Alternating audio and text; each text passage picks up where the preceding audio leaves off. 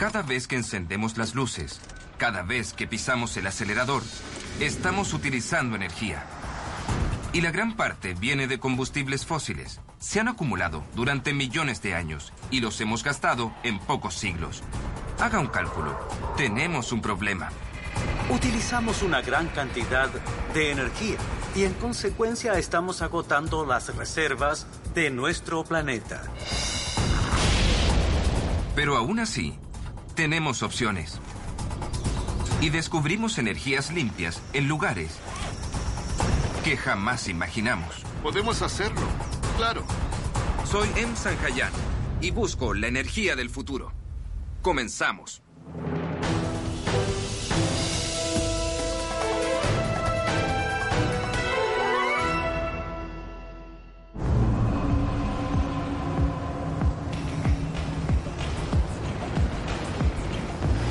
Descubrir energías jamás ha sido fácil.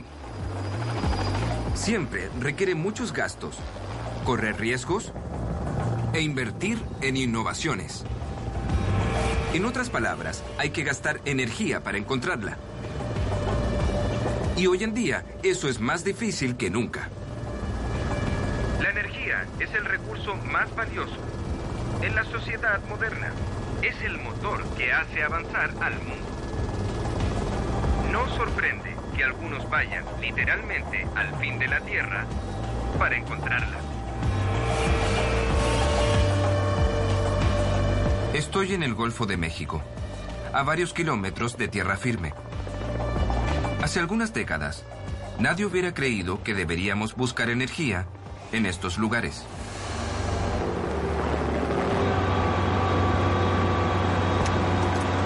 Bienvenido a Brutus. Gracias. Vaya. Como científico del medio ambiente, estoy consciente de que todo ser vivo necesita energía y nosotros no somos la excepción. El problema es que llevamos 150 años extrayendo energía de la Tierra. Carbón, gas natural y el petróleo, que se extrae del fondo marino. Son combustibles fósiles y los consumimos más rápido de lo que el planeta puede crearlos. ¿Y esta tubería llega hasta el fondo del mar? Es correcto. El fondo de este pozo petrolero está a 6.096 metros por debajo de nosotros. Es increíble. No existe un lugar más profundo que este, así que es todo un desafío.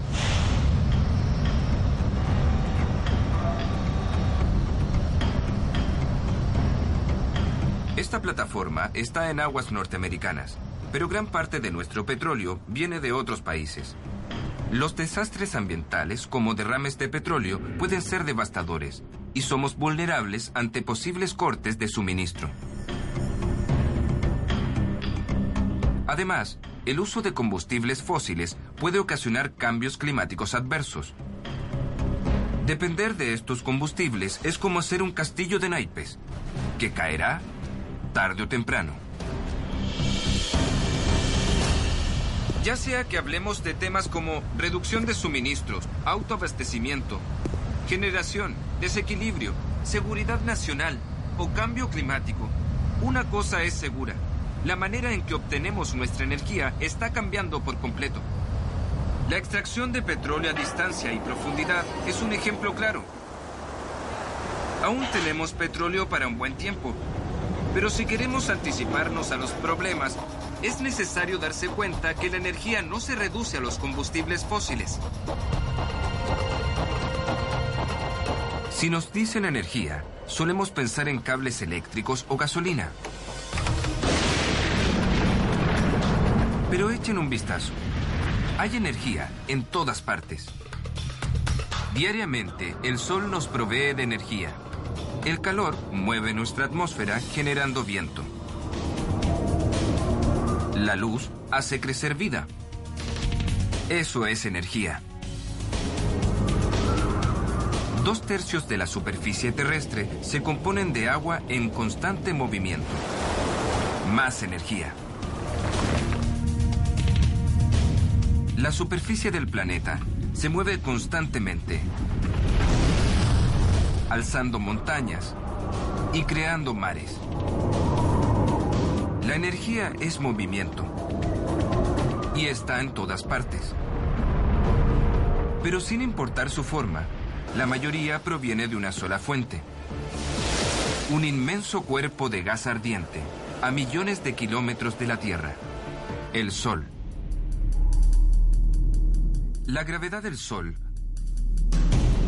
provoca la continua fusión de átomos de hidrógeno dentro del núcleo, convirtiéndolos en helio y liberando enormes cantidades de energía, la que llegará a la Tierra en forma de luz solar. El doctor Michio Kaku, un físico teórico, nos ayuda a entender el proceso. Imagínate, piensen en esto. Cuando se levantan a desayunar, la energía muscular y sus movimientos corporales, todo es luz solar, reutilizada de alguna forma. Cualquier cosa. Todo a nuestro alrededor. Incluso el puesto de hot dogs. Incluso eso. Quiero dos, por favor. ¿Y cómo funciona todo? Bien, el sol provee de energía a las plantas por medio de la fotosíntesis. Cierto. El trigo acaba por convertirse en pan. Y el sol da energía al pasto que es comido por las vacas, y estas a su vez proporcionan la carne para los hot dogs. La energía cambia su forma constantemente de luz solar a pasto, vaca, hot dog, nosotros mismos y más. Los animales consumen gran parte de su energía cuando obtienen alimentos. Alguna vez hicimos lo mismo. Pero esos días ya quedaron atrás. Los animales no usan la energía del mismo modo que nosotros. Ellos la usan para alimentarse, para sobrevivir. Por otra parte, los seres humanos usamos la mayor cantidad posible de energía para entretenimiento, para descanso, para ir a ese viaje al campo en un domingo, o también para ir a esquiar, o cualquier otro entretenimiento.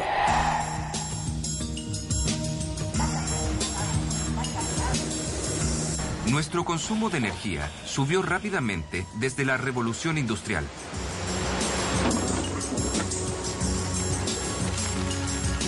Hoy en día, la comida nos da tan solo una parte de la energía necesaria.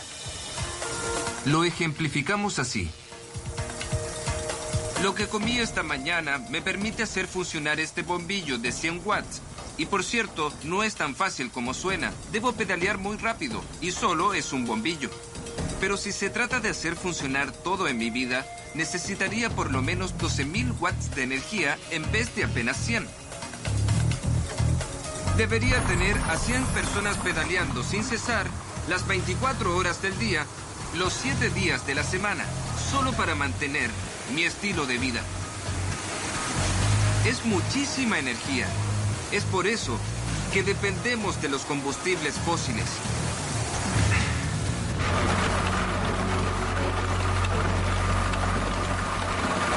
Pero gastamos más combustible del que genera la Tierra.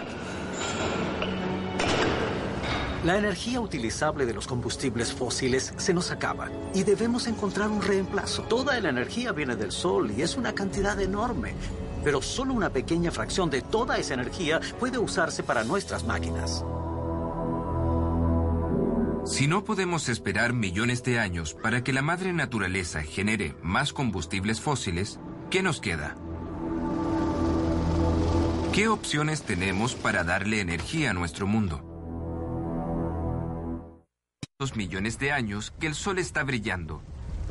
Y hace cuatro mil millones de años que la vida en la Tierra depende de su luz. Los combustibles que usamos hoy en día, como el carbón y el petróleo, son organismos muertos, como el plancton, que absorbieron energía solar en su interior al morir se volvieron combustibles fósiles tras cientos de millones de años enterrados bajo capas y capas de sedimento.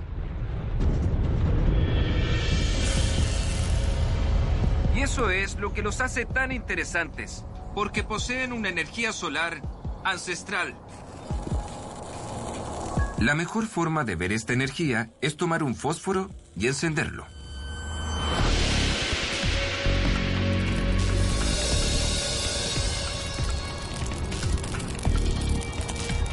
Sentir la energía liberándose, que es equivalente a una pequeña parte de la energía proveniente del Sol. y puede abastecer un auto de 3 toneladas por varios kilómetros.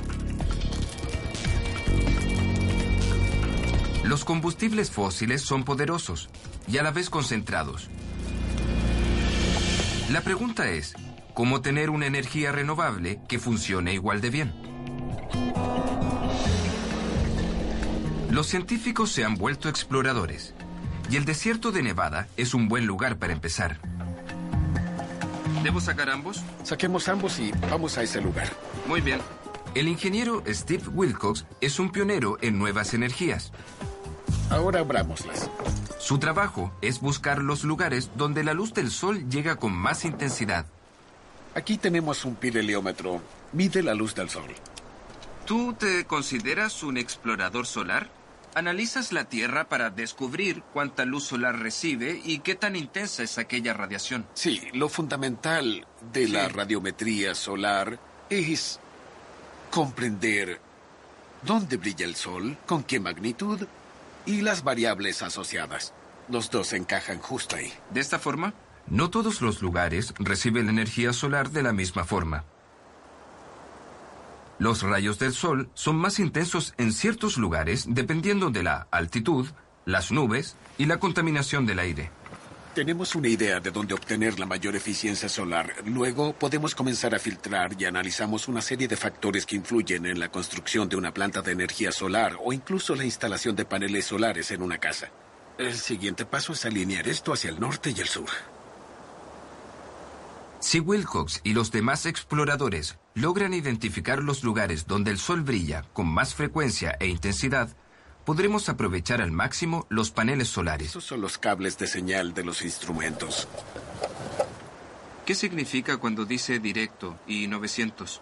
Que un rayo que viene directo del sol nos proporciona 952 watts por metro cuadrado. O sea que reciben 952 watts en un espacio como este.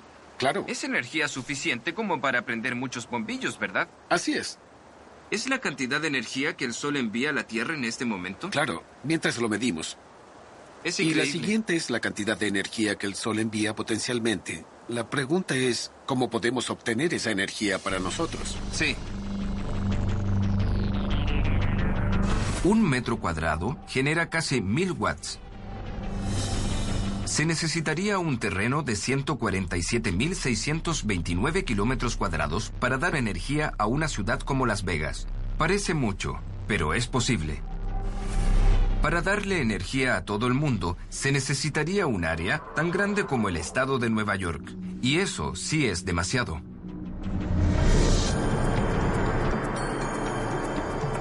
Sería más realista desarrollar una combinación de energías renovables. Es la hora del viento. Casi todos hemos visto turbinas eólicas. Atrapan el viento y convierten su energía en electricidad. Pero lo realmente sorprendente es que el viento sopla gracias al sol. Cuando los rayos solares llegan a la Tierra, calientan el aire desde el suelo, haciéndolo que se expanda y eleve. Luego, el aire más frío y denso llena el espacio que dejó el aire cálido.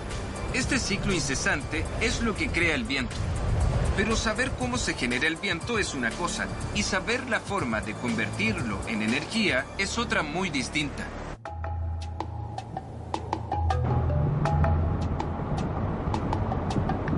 Ahí es donde entra Bob Baker, de Oregon. Tal vez un meteorólogo no sea necesario para saber hacia dónde sopla el viento, pero ayuda. Baker también busca fuentes de energía. Su trabajo es averiguar dónde el viento sopla con más frecuencia e intensidad para colocar ahí turbinas eólicas. Necesita ser una especie de detective para ello. Uno de los mejores indicadores que tenemos es la vegetación deformada por el viento. La deformación en los árboles es muy importante porque mientras tenga mayor magnitud, la fuerza del viento también lo será. Y sabremos que es un lugar a investigar. Los lugares donde el viento sople más fuerte darán más energía. Y ahí tendremos muchas más opciones.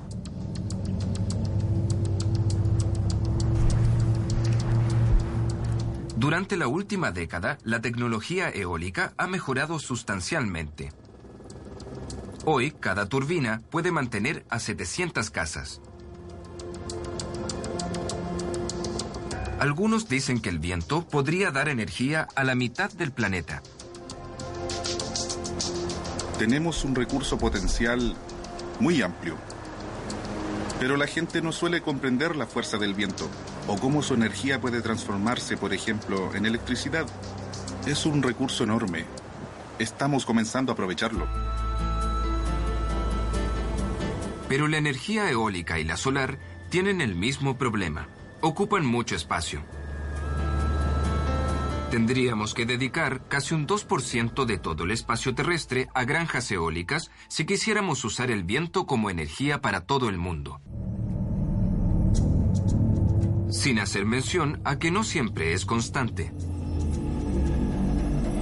Nadie quiere ir a encender las luces y encontrar un letrero que diga, perdón, hoy no sopla el viento, o está nublado. Lo sentimos. Quieren electricidad inmediatamente. Y es una de las desventajas que debemos superar con las formas renovables de la tecnología. Y renovable que no requiere mucho espacio. Y es en cierta forma la más confiable de todas. Cuando el viento sopla sobre la superficie oceánica, surgen olas. Estas olas contienen mucha energía que podemos utilizar.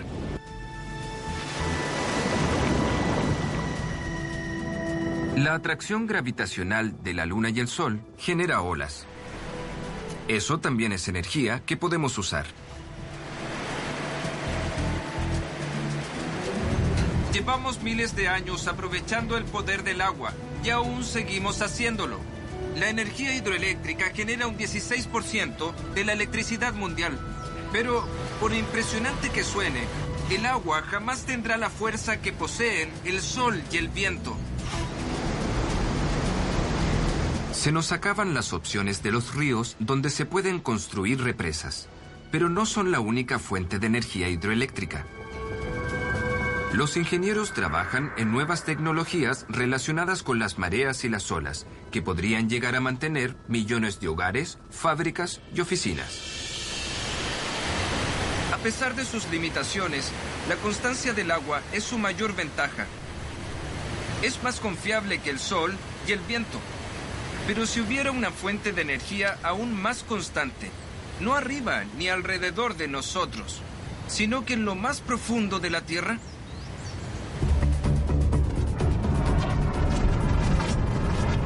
A miles de kilómetros en el centro del planeta tenemos una fuente de energía. El núcleo terrestre alcanza temperaturas de casi 5.000 grados Celsius, casi lo mismo que la superficie del Sol.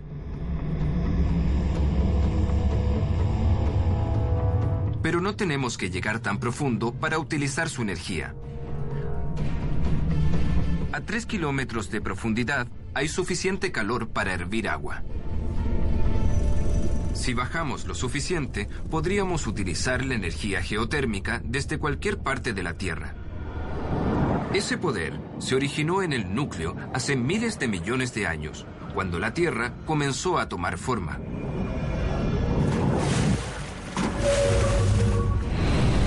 La energía geotérmica es tan constante y estable que podríamos obtener casi toda nuestra electricidad y calor de ella. Pero hacerlo no es barato y hoy en día solo se usa para generar menos del 1% de la electricidad mundial.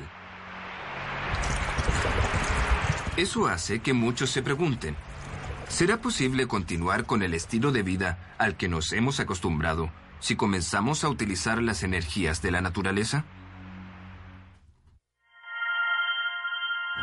Si queremos encontrar una solución para nuestros problemas energéticos, debemos ser realistas en cuanto al costo. Cualquier opción debe valer la pena el esfuerzo. Por ejemplo, en el caso de los combustibles fósiles, llegará el día en que obtener dicha energía costará más de lo que realmente vale. Es algo simple.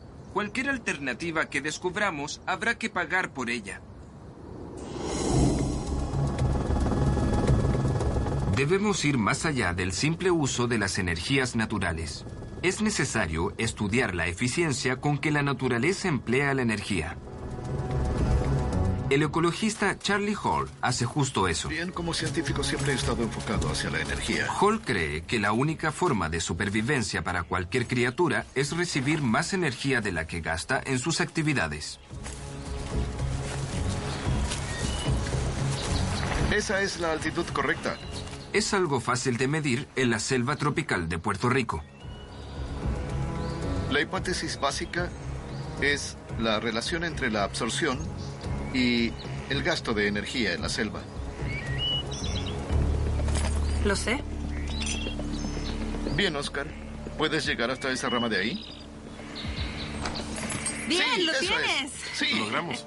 Hall y su equipo miden los niveles de fotosíntesis y respiración vegetal en la selva para identificar los árboles con el equilibrio energético más eficiente. Si un árbol gasta más energía para sobrevivir en un lugar específico que la que obtiene al estar ahí, morirá. Los árboles prósperos equilibran la energía que reciben y la que utilizan. Es algo muy simple. Así como la selva no puede usar más energía que la obtenida por fotosíntesis, el ser humano tampoco dispone de más energía que la obtenida del sol o nuestra reserva temporal de combustibles fósiles.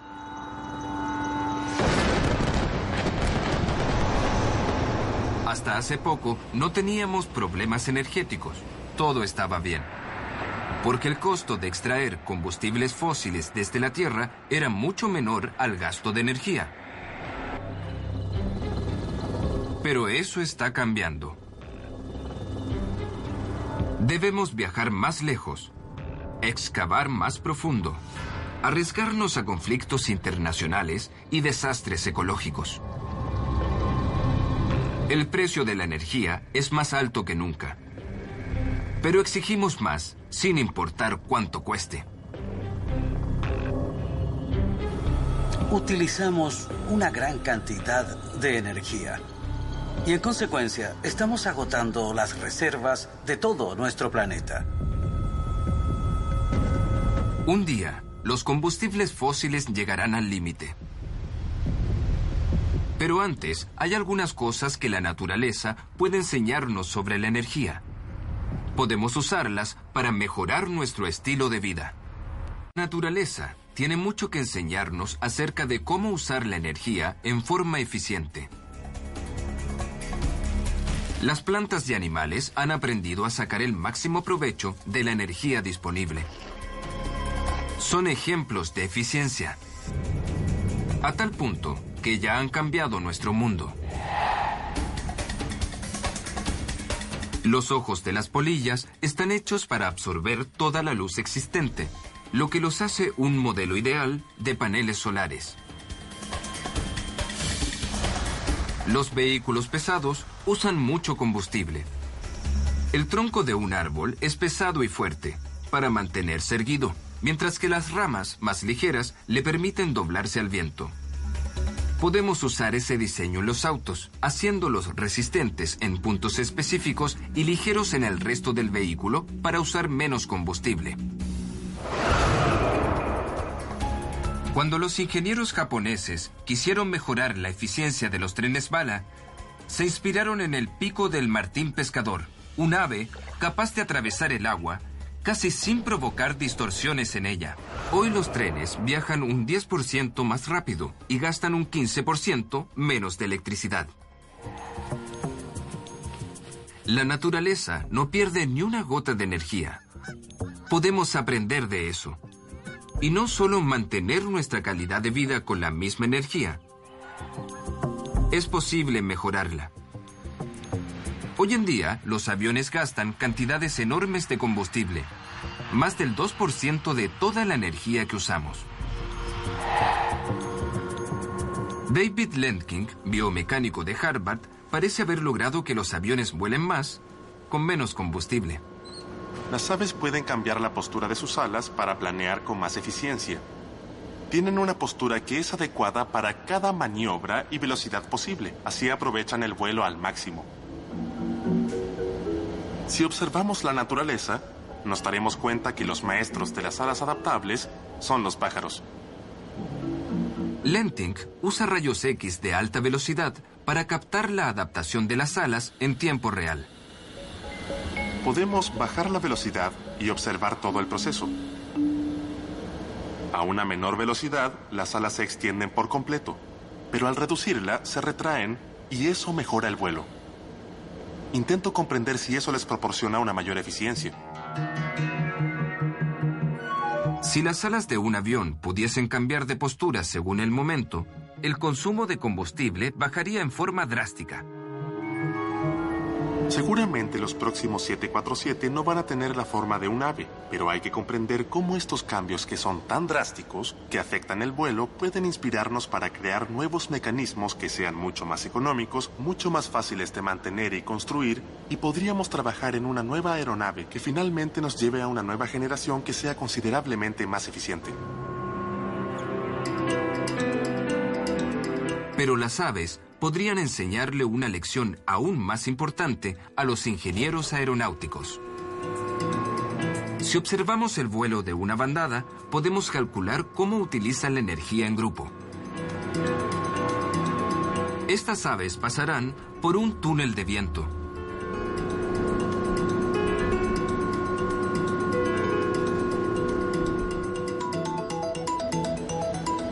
Me interesa el movimiento de las alas a velocidades altas. También me interesa mucho cómo interactúan las aves. Vuelan como parte de una bandada, acercándose y alejándose de las otras a veces. La forma en que lo hacen me provoca curiosidad. El vuelo en grupo de las aves puede ser una inspiración para nuestros aviones. Los expertos dicen que si pudiéramos modificar nuestros patrones de vuelo para que imiten las formaciones en V de las aves, ahorraríamos un 15% de todo el combustible que los aviones usan cada día. Pero sin importar que tanto mejoremos nuestro consumo de combustible, seguiremos necesitando nuevas fuentes.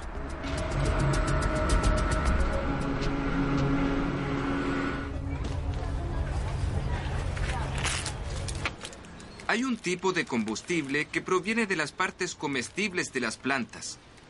Por ejemplo, podemos transformar la energía de los granos de maíz en un combustible llamado etanol, que forma parte de la gasolina usada por los vehículos. El problema es que dichos vehículos requieren gran cantidad de etanol. Y hay mucha energía en estas hojas, pero las desechamos porque no sabemos cómo obtener la energía que se encuentra bloqueada en ellas. Habría más opciones si pudiéramos hacerlo. La energía interior de las plantas está encerrada en un material realmente duro. La celulosa posee la fuerza para mantener la planta firme, pero también encierra su energía a nivel celular. Averiguar cómo se descompone la celulosa sería encontrar el santo grial de la energía.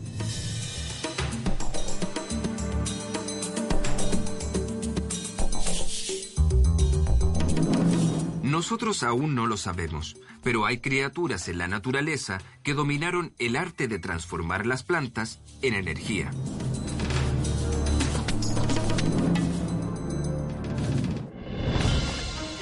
Son los microorganismos que transforman los desechos en abono, descomponiéndolos. La putrefacción libera energía. Los científicos piensan, si los microbios pueden, ¿por qué nosotros no? Las hormigas de la selva tropical ya descubrieron cómo hacerlo. Las hormigas cortadoras obtienen energía de las hojas. Pero al igual que nosotros, enfrentan un desafío. Necesitan algo de ayuda. Primero, reúnen una gran cantidad de hojas. Una colonia de hormigas puede reunir hasta 400 kilos al año. Son hormigas realmente voraces. Estamos ante unas 4 toneladas de hojas, material suficiente para llenar dos camiones de carga. Pero las hormigas no devoran las hojas de inmediato. Se las llevan a un hongo que las transforma en azúcar energía para las hormigas. Garrett Sun, de la Universidad de Wisconsin, intenta averiguar cómo lo hace el hongo. Sabe que está relacionado con los microbios que convierten las hojas en comida de hormigas. ¿Y en qué nos afecta? Esa azúcar podría transformarse en combustible, como por ejemplo el etanol. Solo debemos averiguar cómo lo hacen los microbios. Si logramos descubrir cómo estos organismos trabajan en conjunto, podríamos llevar eso al plano industrial y poder comenzar el proceso de producción de etanol. Para Garrett, es solo cosa de tiempo. Lo principal es la eficiencia con que se transforma la energía de un estado a otro. Y pienso que las hormigas descubrieron la mejor forma posible de hacerlo. Y si logramos descubrirlo, hay una cantidad increíble de plantas para usar en la creación masiva de etanol. Hay gente alrededor del mundo que usa el etanol como una solución de energía limpia. El verdadero desafío es que el etanol no tiene la misma potencia que tienen los combustibles fósiles. Cuando arde, como pueden ver, la energía no se ve tan intensa. Tan solo vean esa llama.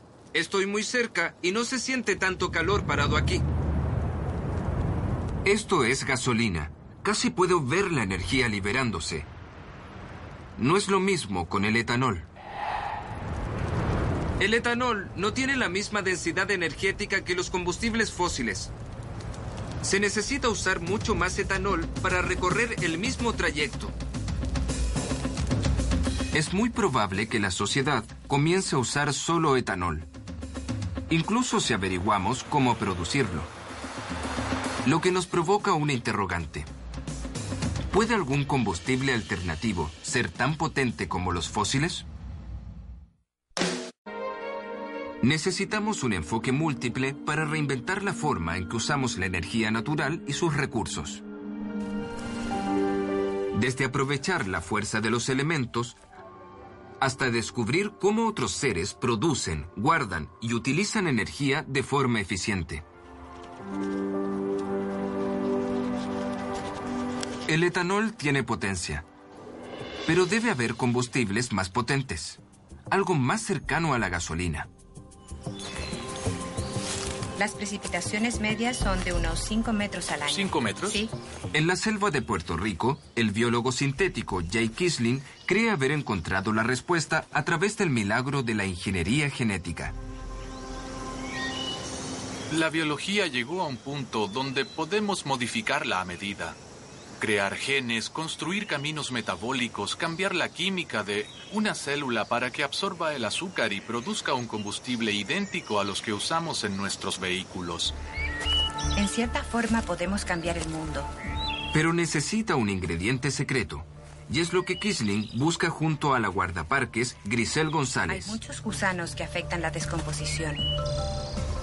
El tesoro de la selva, la energía, está encerrada en las paredes celulares de sus árboles.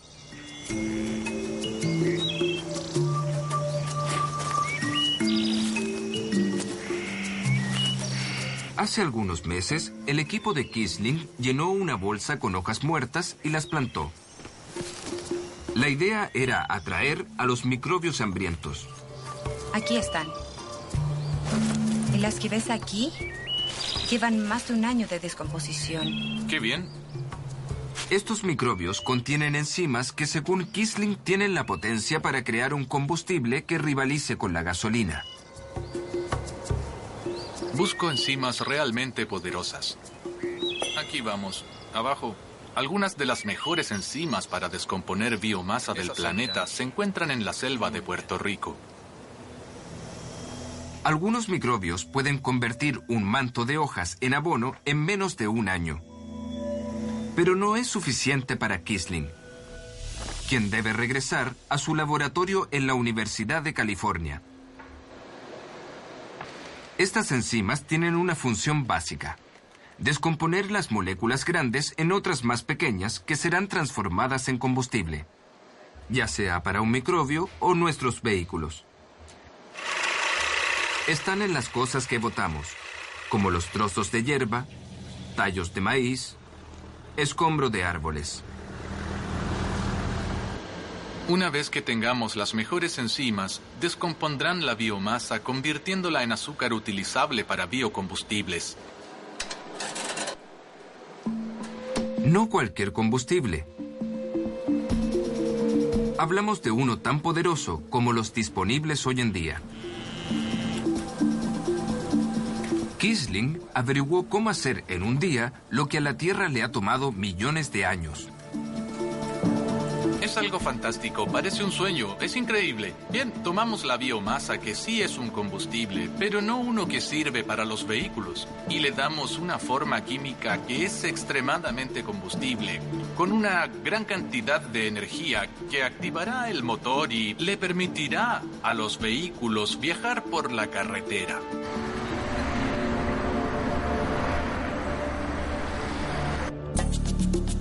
Pero antes, el equipo de Kisling debe averiguar cómo producir este combustible a gran escala. Mientras tanto, la naturaleza puede ayudarnos de muchas formas. ¿Y si pudiéramos eliminar los intermediarios obteniendo la energía directamente de la fuente, como lo hacen las plantas?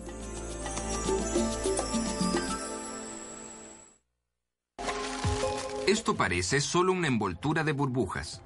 Pero según el químico de Caltech, Neil Lewis, podría ser la respuesta a nuestros problemas energéticos. Lewis desarrolla una nueva tecnología basándose en algo muy antiguo. La denomina hoja artificial. La idea era imitar el funcionamiento de una hoja natural, recibir energía solar a través de la fotosíntesis y luego convertirla directamente en combustible limpio uno que podamos guardar y utilizar como energía.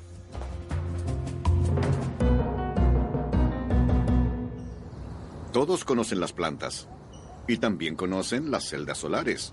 Nuestra idea es combinarlas porque una planta guarda energía para la noche y una celda solar no puede, pero es más eficiente.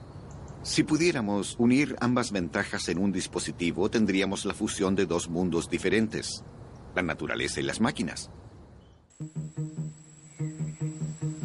Las hojas artificiales funcionan como las de verdad. Primero, convierten la energía solar en química. Luego, la guardan. Una planta usa la luz solar para dividir las moléculas de agua en oxígeno e hidrógeno. Usa este último para hacer azúcar.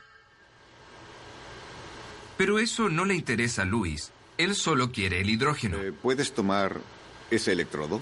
¿Esto que se ve como paleta? Esa es una gran muestra de silicona.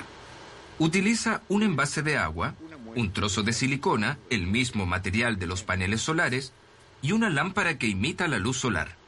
¿Podrías conectar eso de ahí? De esta forma. Luego sujétalo, que apunte a la luz solar. Conecta ese circuito. Bien. Debo ajustarlo para que la electricidad fluya entre los dos y en ese momento tendré... ¿Qué? Eh, burbujas de hidrógeno directo de la luz solar. Oh, ahí vamos. ¡Wow!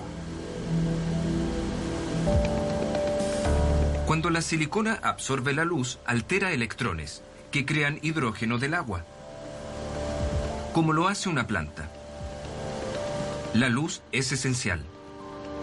No hay hidrógeno sin luz solar. Todas esas burbujas son el hidrógeno que sale del agua. Exacto. Es la división del agua.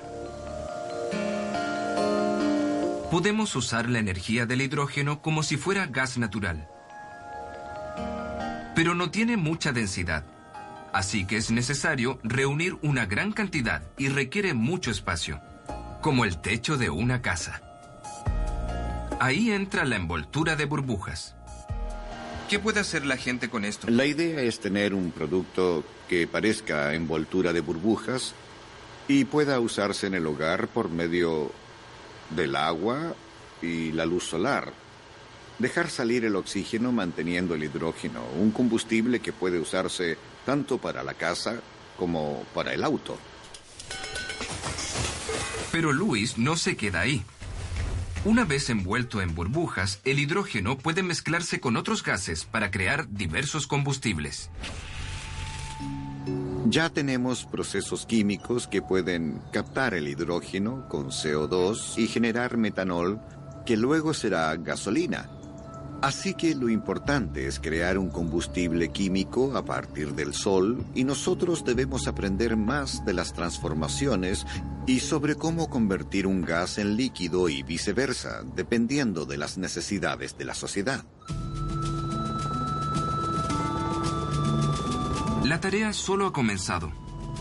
Pero si la idea de Luis funciona a gran escala, podría cambiar el modo en que se encuentra y usa la energía desde nuestras casas y autos hasta ciudades y economías enteras. Es algo ambicioso, no solo para Luis, porque cambiaría la forma en que nos relacionamos con el mundo natural. Enfrentamos un desafío formidable, pero no tenemos más opciones. El tiempo avanza y los combustibles fósiles no durarán por siempre.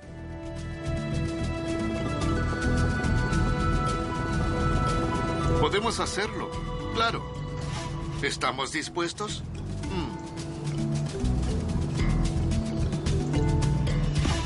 Hay que ser cuidadosos. La situación es complicada. En el futuro quienes hablen del siglo XXI dirán que nos acercamos mucho al caos energético. Tarde o temprano deberemos aprender a vivir en armonía con el planeta y a utilizar la energía que nos da la naturaleza y mientras antes lo hagamos será mucho mejor. Ya sea que se trate de capturar el poder del viento, conocer la vida secreta de las plantas, o como los alquimistas, transformar la luz solar en formas de energía renovable que podamos usar de día y de noche. Las respuestas están a nuestro alrededor.